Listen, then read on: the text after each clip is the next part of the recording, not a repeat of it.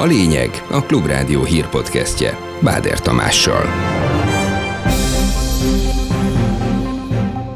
Maradnak a hazai rezsijárak az átlagfogyasztás alatti csökkentett és az a fölötti sokszoros tarifa sem változik, bárhogy is alakulnak a világpiaci árak. Nem fog változni az átlagfogyasztás fölötti lakossági piaci ár, májustól sem már megtette hatását az inflációt. Bezuhant, több mint 10%-kal csökkent a boltok forgalma februárban. Kifejezetten kellemetlen meglepetéstől beszélhetünk, kicsit pessimistábbak lettünk a következő hónapok tendenciájával kapcsolatban.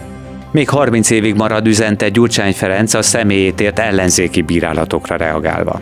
A saját oldalon lévő csávok, mert hogy tehetségtelenek, ezt látják legkönnyebb megoldásnak, hogy megszabadulnak tőle. Tessék legyőzni, tessék jobbnak lenni, semmiek a francia. Havazással, havas esővel indul a hosszú hétvége, de húsvét hétfőn már melegedés kezdődik.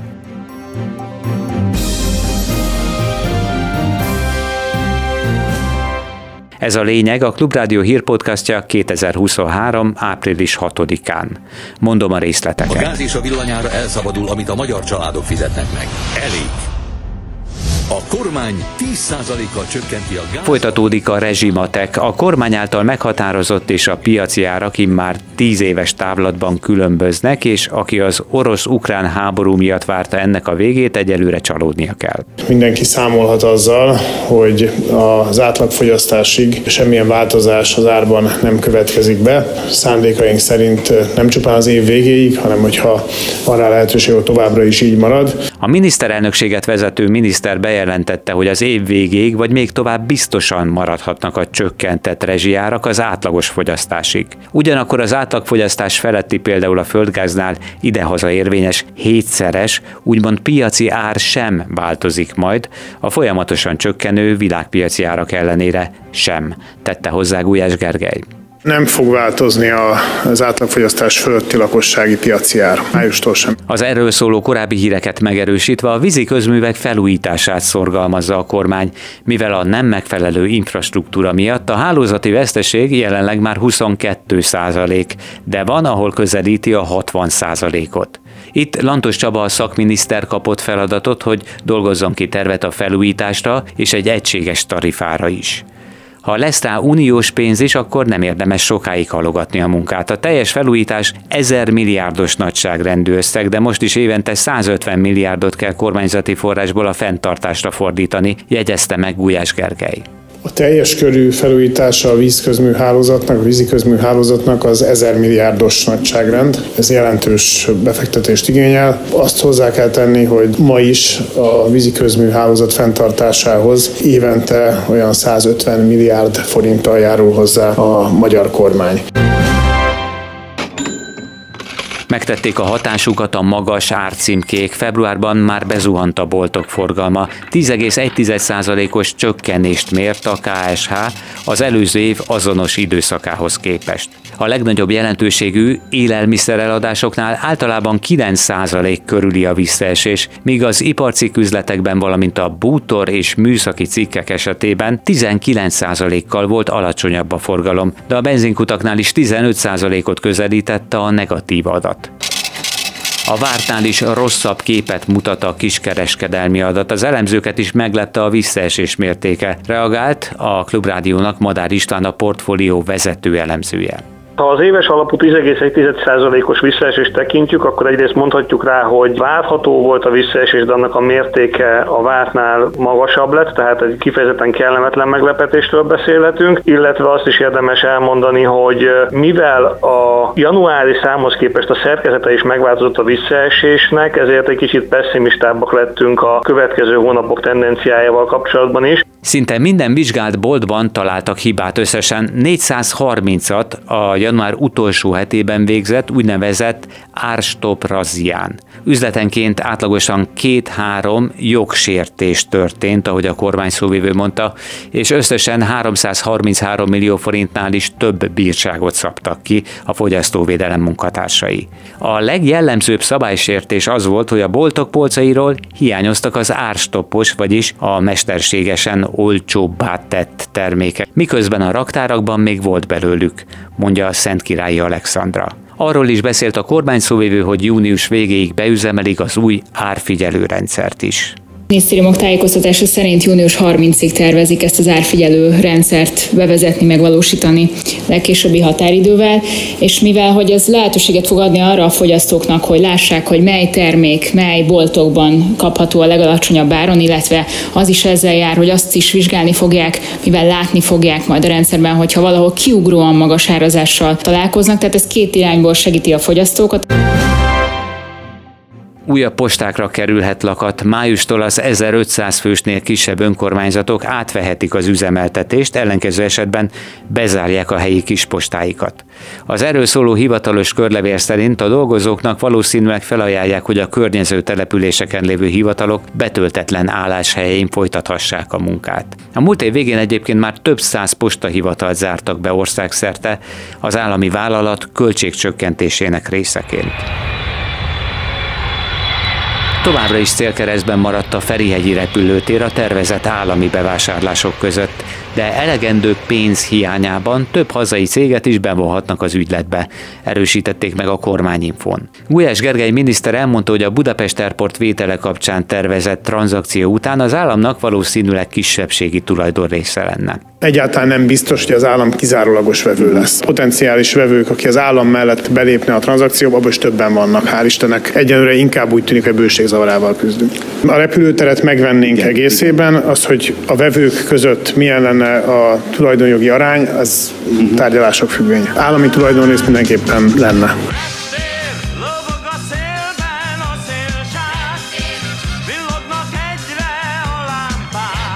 Az ügyészség nem lát problémát a miniszterelnök toszkánai programjánál. Hatáziákos feljelentése után a budapesti regionális nyomozó ügyészség jutott erre. Hiába bizonygatja az országgyűlési képviselő, hogy Orbán Viktor nem hivatalos, hanem már családi programon vett részt, így a kiadások tekintetében lenne némi elszámolni való a honvédségi repülőgéppel tett kitérőnél. A válthatóság szerint azonban bűncselekmény nem történt. Megkaptam már a hivatalos elutasítást is, amelyiket ugye egy szóval lehetne jellemezni, hogy banán köztársaság. Nem volt kétségem az elutasítást illetően. A konkrét indoklásban egyébként az szerepel szó szerint, hogy ha a miniszterelnök először hazarepült volna Budapestre, és onnan repítette volna el magát a honvédség repülővel, az se lett volna szerinte törvénytelen. Újabb 180 nappal meghosszabbítják a rendeleti kormányzást. A veszélyhelyzetre hivatkozva csak tavaly 267 kormányrendelet született, köztük volt a költségvetés módosítása is. Korábban már a Covid-járvány miatt is különleges jogrend volt érvényben, és előtte évekig a menekült válság okán számos esetben kikerülette szintén a törvényhozást a kormány. Azt a tényt az Egyesült Államok budapesti nagykövete is kifogásolta, hogy több mint 2500 napja ezt a módszert alkalmazza a magyar vezetés, ami David Pressman szerint demokrácia deficitre utal. Joggal kritizálja az amerikai nagykövet a háborús veszélyhelyzetet, de a NATO bővítés akadályozása áll csak igazán a magyar-amerikai viszonynak, mondta a Szent Iványi István volt külügyi államtitkár a Klubrádióban. A szakértő szerint a nagykövet az európai diplomáciában szokatlan nyíltsággal kritizálja az Orbán kormányt. Az úgynevezett békepárti Magyarország az egyetlen, ahol háborús veszélyhelyzet van egész Európában. Litvániában néhány határmenti régióban valóban van egy bizonyos vészhelyzeti elő, de az egész országra nézve ott sincs. Tehát ezt joggal tette szóval. Na most, ami az amerikaiakat illeti, hát nagyon egyértelmű volt Joe Bidennek az üzenete. Törökországot és Magyarországot felszólította, hogy gyorsítsák fel a ratifikációs folyamatot, tehát nem tesz jót a magyar-amerikai kapcsolatoknak, ami egyébként is hát igen rossz bőrben vannak.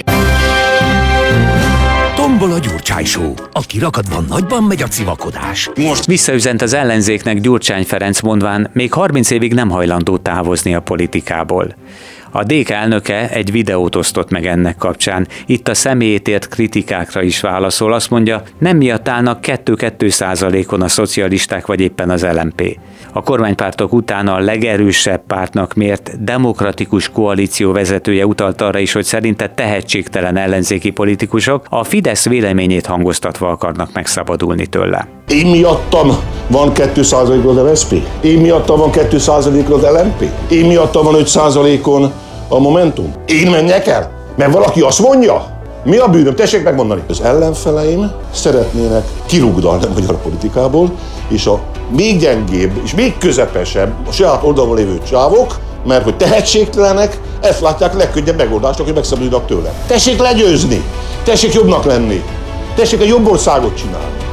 Semmiek a francia. Az ellenzéki dominancia harc újabb fejezetének tartja Gyurcsány Ferenc kijelentéseit a Paradigma Intézet vezető elemzője. Gáspár Kristóf szerint minden szereplő érdeke, hogy a jövőben is fenntartsák a békés együttműködést látszatát, így emiatt nem is számít további konfliktusokra a pártok között zajlik egy dominancia harc az ellenzéken belül. A DK láthatóan most nyerekbe érzi magát, és Gyurcsány Ferenc személyesen is. Van, aki a megmaradási eszköz, van, aki pedig azért, hogy hát ne teljesen csak Gyurcsány Ferenc mondhassa meg, hogy mi történik az ellenzéki oldalon. Úgyhogy kellenek ezek a mondások, mert az ellenzéki szavazók is emiatt tudnak egyik párthoz vándorolni, a másiktól. és jelenleg a DK-ban látják a legtöbben az erőt az ellenzéki oldalon, de ez nem jelenti azt, hogy egy év múlva is pont így fognak tenni, úgyhogy fent kell tartani ezt a furcsa összefogás kényszerben levő, de azért mégiscsak egymással is viaskodó helyzetet. Megmondom nektek.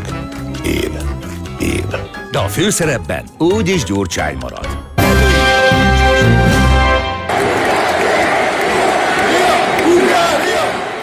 Három helyet javítva a 33. helyen áll a magyar labdarúgó válogatott a FIFA friss világranglistáján, amelyet a világbajnok Argentína vezet. A magyarok Európa bajnoki selejtezős ellenfelei közül a négy helyet előrelépő 25. szerbeket jegyzik a legelőkelőbb pozícióban. Montenegró változatlanul a 69.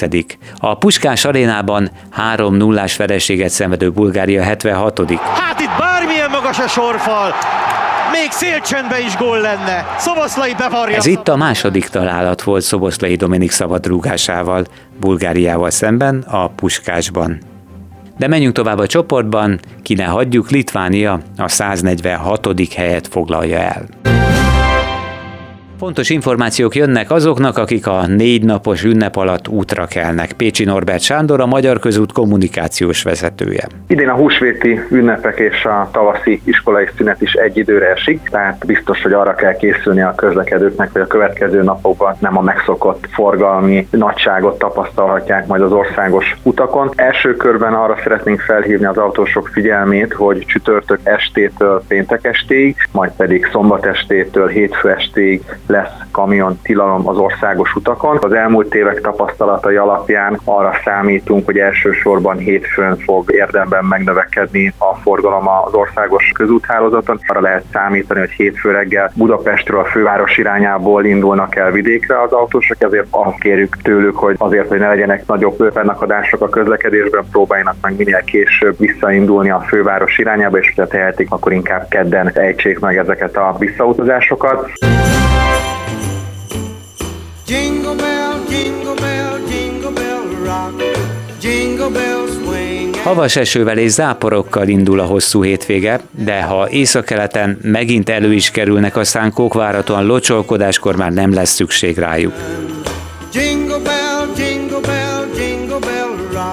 Hétfőtől újra felmelegedés jön, mondja a kis Szabó Zsanett az Országos Meteorológiai Szolgálattól. Nagy péntek napján erősen felhős borult lesz az ég, és a Dunántúlon is már előfordulhat gyenge eső, esetleg havas eső is, de továbbra is gyenge havazás a keleti, északkeleti megyékben valószínű. A húsvéti időszak alatt tulajdonképpen ciklon határozza meg időjárásunkat. Ez időszak alatt nagyrészt erősen felhős vagy borult lesz az ég. Szombaton még több helyen várható eső, zápor, főleg a nap első felében, délben, majd a nap második felétől már csökken a csapadék hajlam, vasárnap és hétfőn már csak helyenként valószínű záporeső. Ez időszak alatt egy lassú melegedés kezdődik majd. That's the jingle bell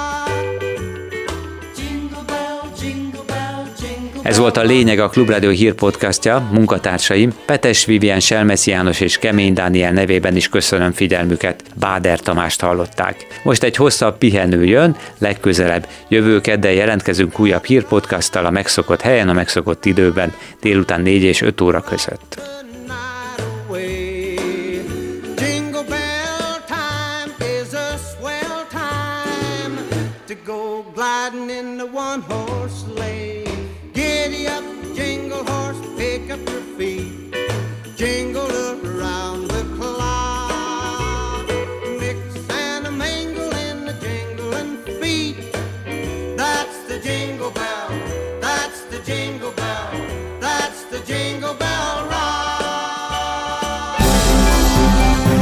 Ez volt a lényeg.